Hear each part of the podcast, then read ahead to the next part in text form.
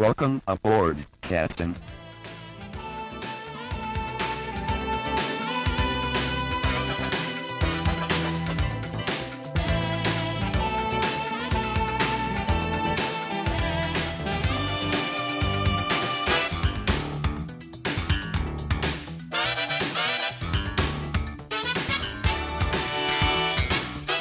Welcome back to the Star Trek Minute, semi daily podcast where we talk about and celebrate Star Trek 4 The Voyage Home, one minute at a time. I'm David Stoker. And I'm Chris LaSalle. Hello, Chris. Hey, Dave. It's another fine day. It is. I did notice that sigh, though. Yeah. Are you not excited about this minute? um, no, this isn't a bad minute. I just, yeah, it's okay. It's all right. Okay. Um, so this is minute number 35. Uh huh. And this minute starts with uh, Sulu saying, We are crossing the Terminator in tonight. And ends with Scotty saying, And dead in the water. Well done. Uh, yeah. Okay, great. Um, right So out of what is it? oh. What is what is a What what is what what? is crossing the Terminator into night? What does that mean? What does that mean? Okay, so here's what it means. And, I, and I, the reason I'm excited, it's one of my favorite lines of Sulu.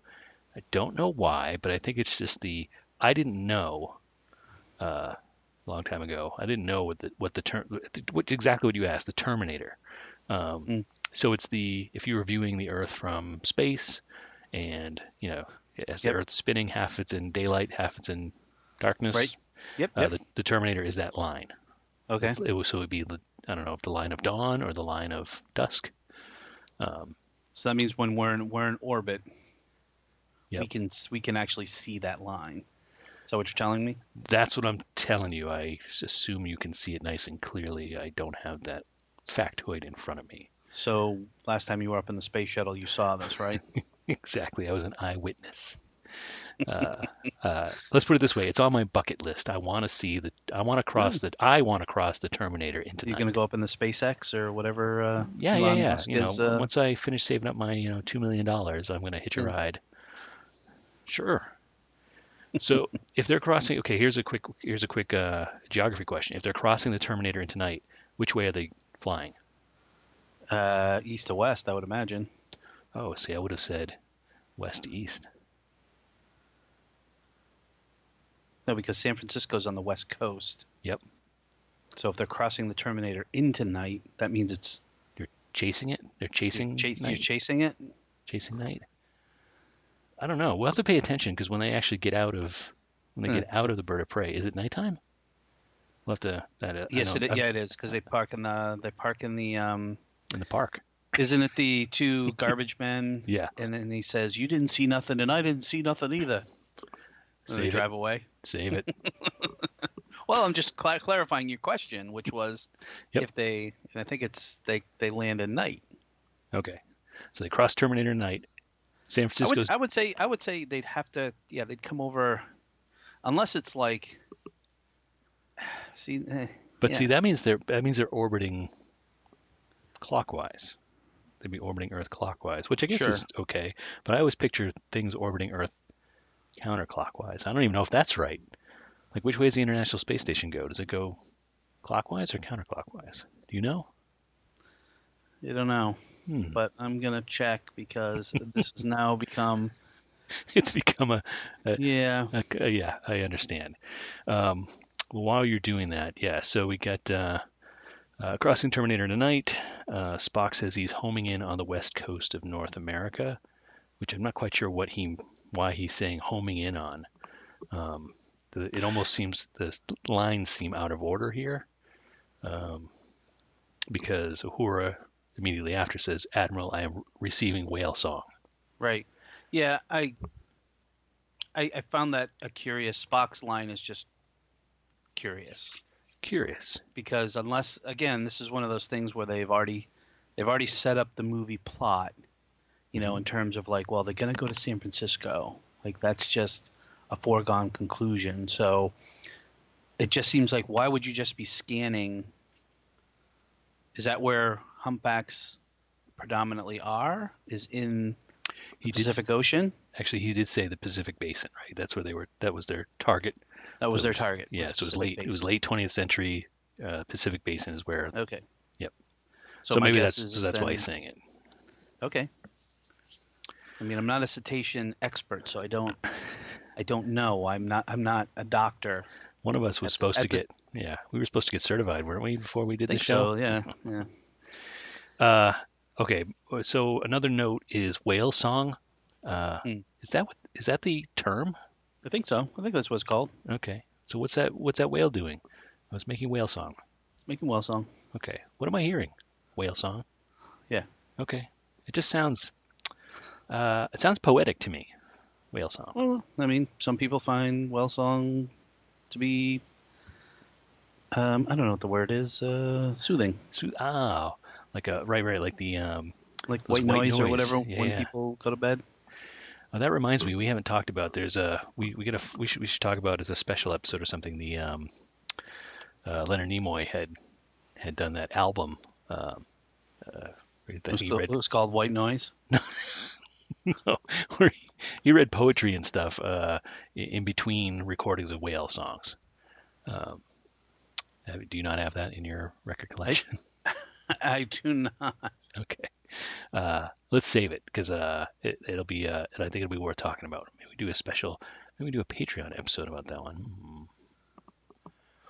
Anyway, uh, so So to answer our orbiting question, it says usually satellites orbit in the direction of Earth's rotation, mhm, but there are some specific satellites that tra- travel in the opposite direction. So that means, I'm assuming that the Earth rotates, yes, you know, left to left to right.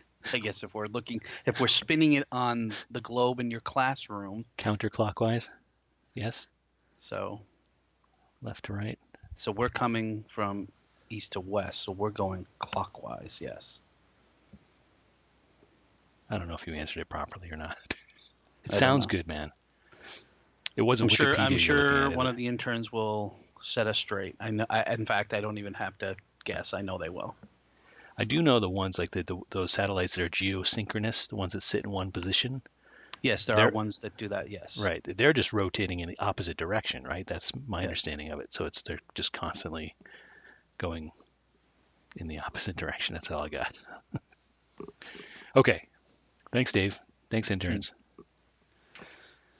Okay. Okay. Um, so Kirk asks to put the uh, the whale song on, uh, on speakers. Hmm. They hear the whale song. They're all amazed.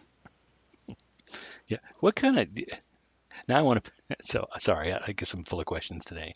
Uh put them on speakers, you know, the Klingons have like do they have really cool high-end speakers like Bose and stuff, you know, the, they just, you know, It's just the regular speakers. just a regular I mean, the factory factory models, they weren't they weren't uh aftermarket upgrades. Yeah. Do you think Vulcans have better speakers than Klingons? Higher quality? I mean, because of the years. Uh, all right, uh, moving on. so, Uhura says, Admiral, this is strange. The song is directly ahead. I don't. It, oh, it's coming from San Francisco. Okay, she does say because I'm like, It's well, coming- directly ahead if they're heading for the coming Pacific from Ocean. San Francisco.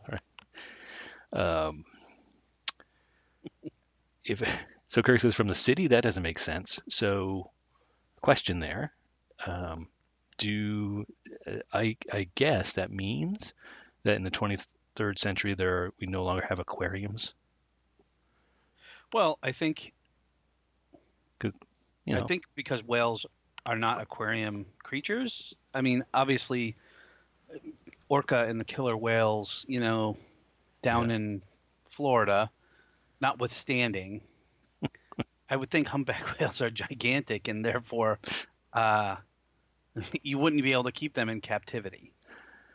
that's interesting. I wonder about that. I wonder, yeah, do they? Is that a really thing? I, I Uh. would think that uh, I am just basing on the size of the whales Right. and how much because I mean you would want a whale to to be able to swim around, right? Right. Well, yeah, I'm trying to think of the biggest thing I've seen in an aquarium. I- I've definitely seen the, you know, the shamus at SeaWorld, Yes. or is it, he's, or I don't know what they call them these days. Uh, but I've also seen a whale shark, right, at an aquarium, like floating around in the tank. Uh, those things are pretty big, but I don't know if they're bigger than uh, killer whales. Yeah. Anyway, well, I, could, I, I could be I could be totally way off, and there could be sure. there could be. I just feel like whales are are huge. Yeah. And therefore, you would need a huge tank, because otherwise, it would be like putting your cat or dog into a little carrier and then having them live for months at a time. You know what I mean? I mean, I just feel like that they like- would have nowhere to go. Right. It'd be like putting them in the cargo bay of a bird of prey. Exactly. Hmm. That's where I'm. That's where I think I was going. It's Got like, it. Got it. That would be tiny. Like Yeah. you would need a huge facility. Okay. So Kirk's And, and maybe and maybe there is a place in San Francisco where a female doctor works, and there is that giant Hmm. thing. I don't know. Yeah, maybe we'll, we'll have to we'll have to we'll have to see. Um. So that was my, I guess. So I guess Kirk's question about you know from the city that doesn't make sense. It could be that one like you, he's like, well, humpback's too large to keep in an aquarium. Right. Or two, there are there are no longer aquariums in the 23rd century, which seems more likely to me. You know, with all the advances in technology, you don't have to keep the fish in an aquarium. You can just go, you know, take your Right. your uh, shuttle pod and you know float around down the ocean and be able to see everything up close and live in nature, Right. Yeah. right?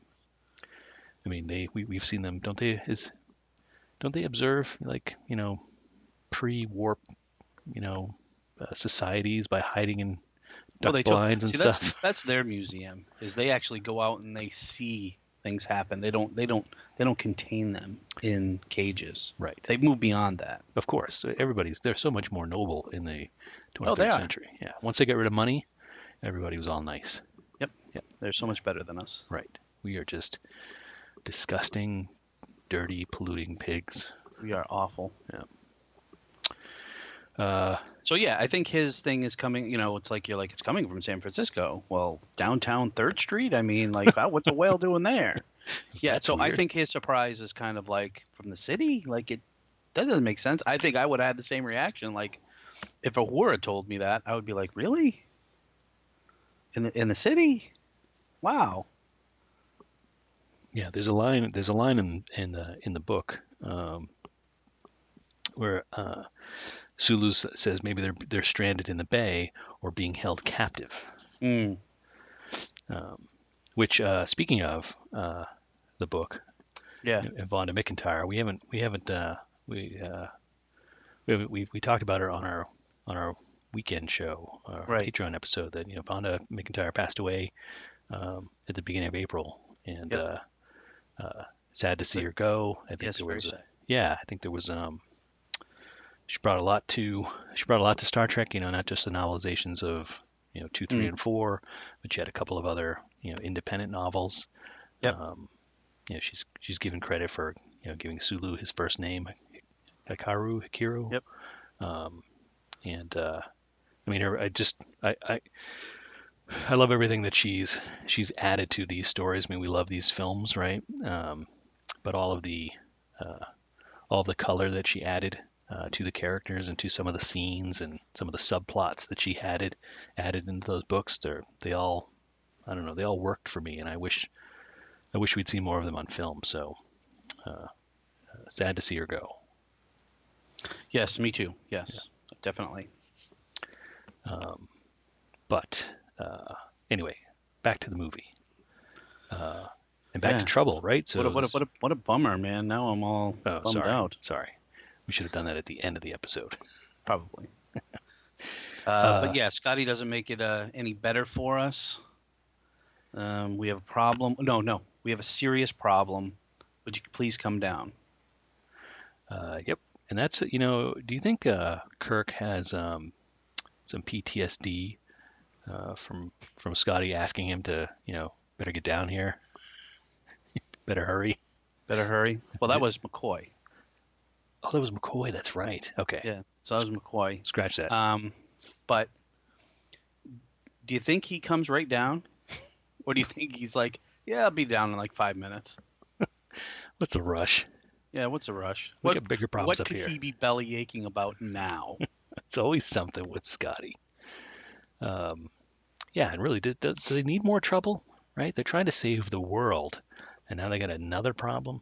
well, you know, just that's how you uh, you add uh, add attention. more add- more plot.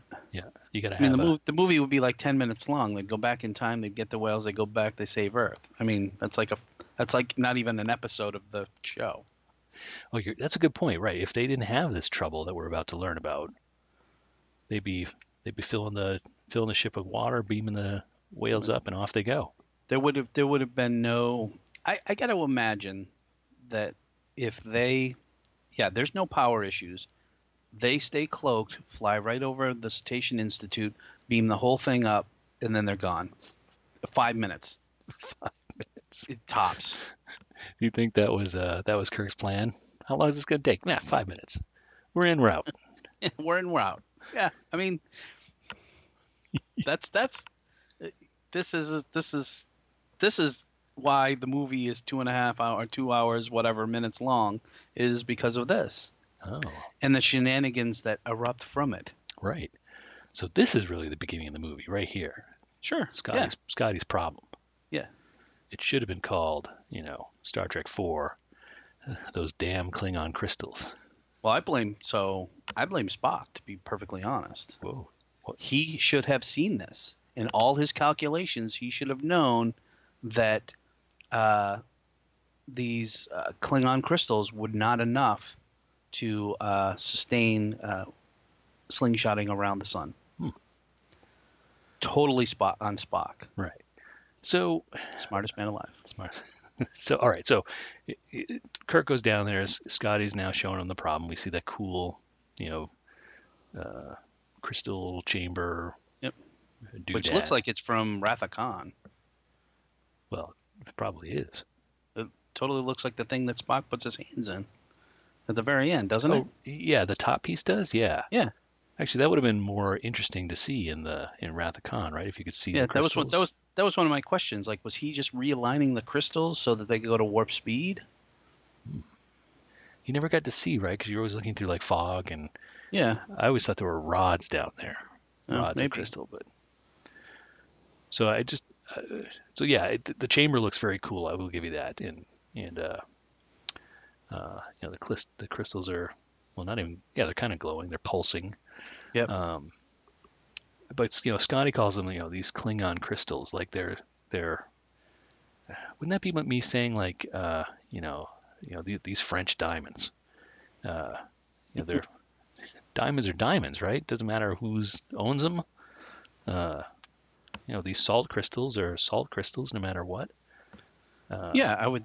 I, I mean, again, I don't know enough about dilithium crystals, so I don't know if like Earth dilithium crystals are better than Klingon crystals.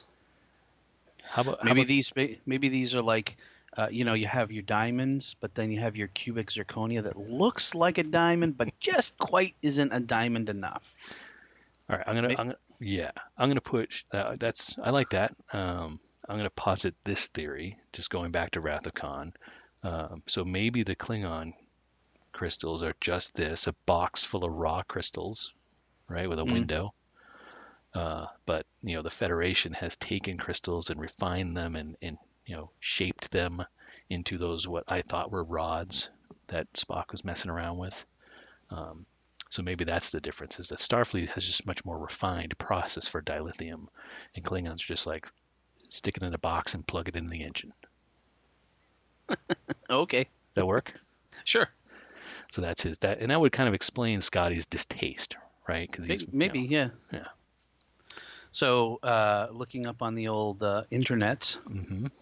says dilithium is depicted as extremely hard crystalline mineral that occurs naturally on some planets. So it's not a everywhere thing. So obviously, you can't just pick it up at your 7-Eleven.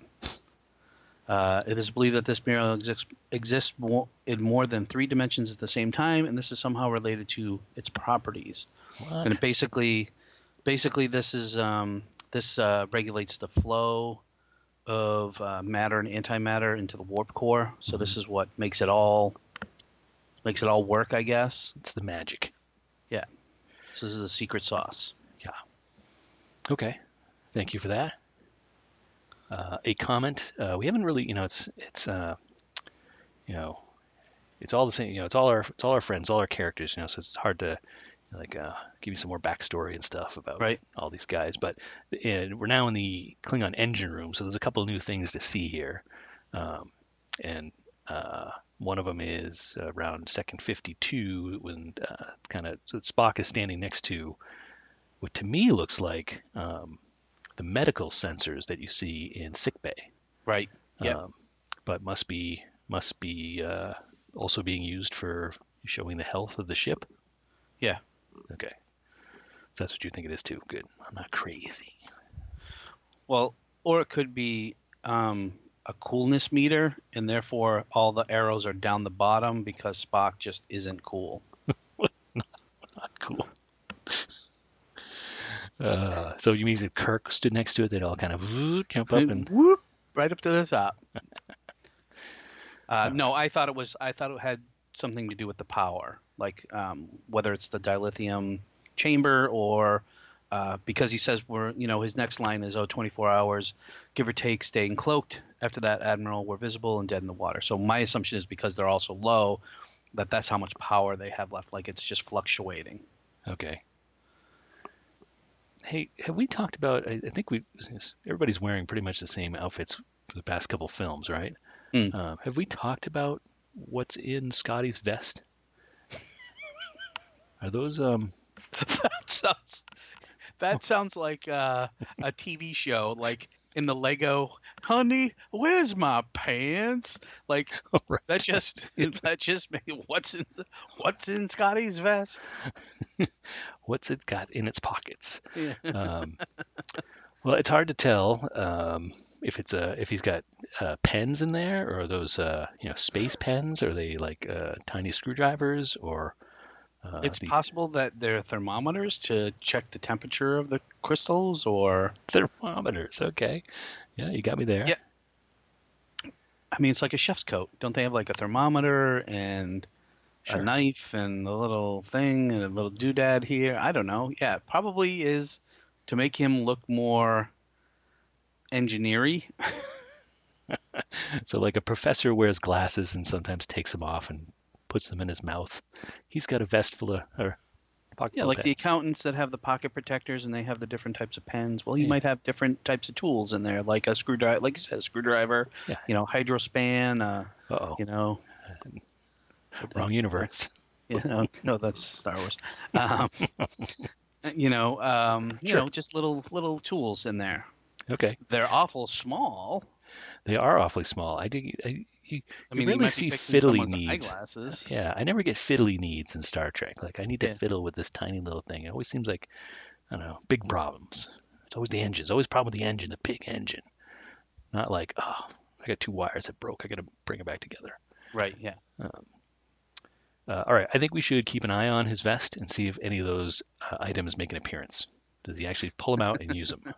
That would be fantastic. That would be awesome. Yes. Okay, so the uh, the crystals are decrystallizing. Yep. Um, and uh, how long we got? 24, 24 hours. Give or take. Classic. Classic. So, how much time do you think they really have?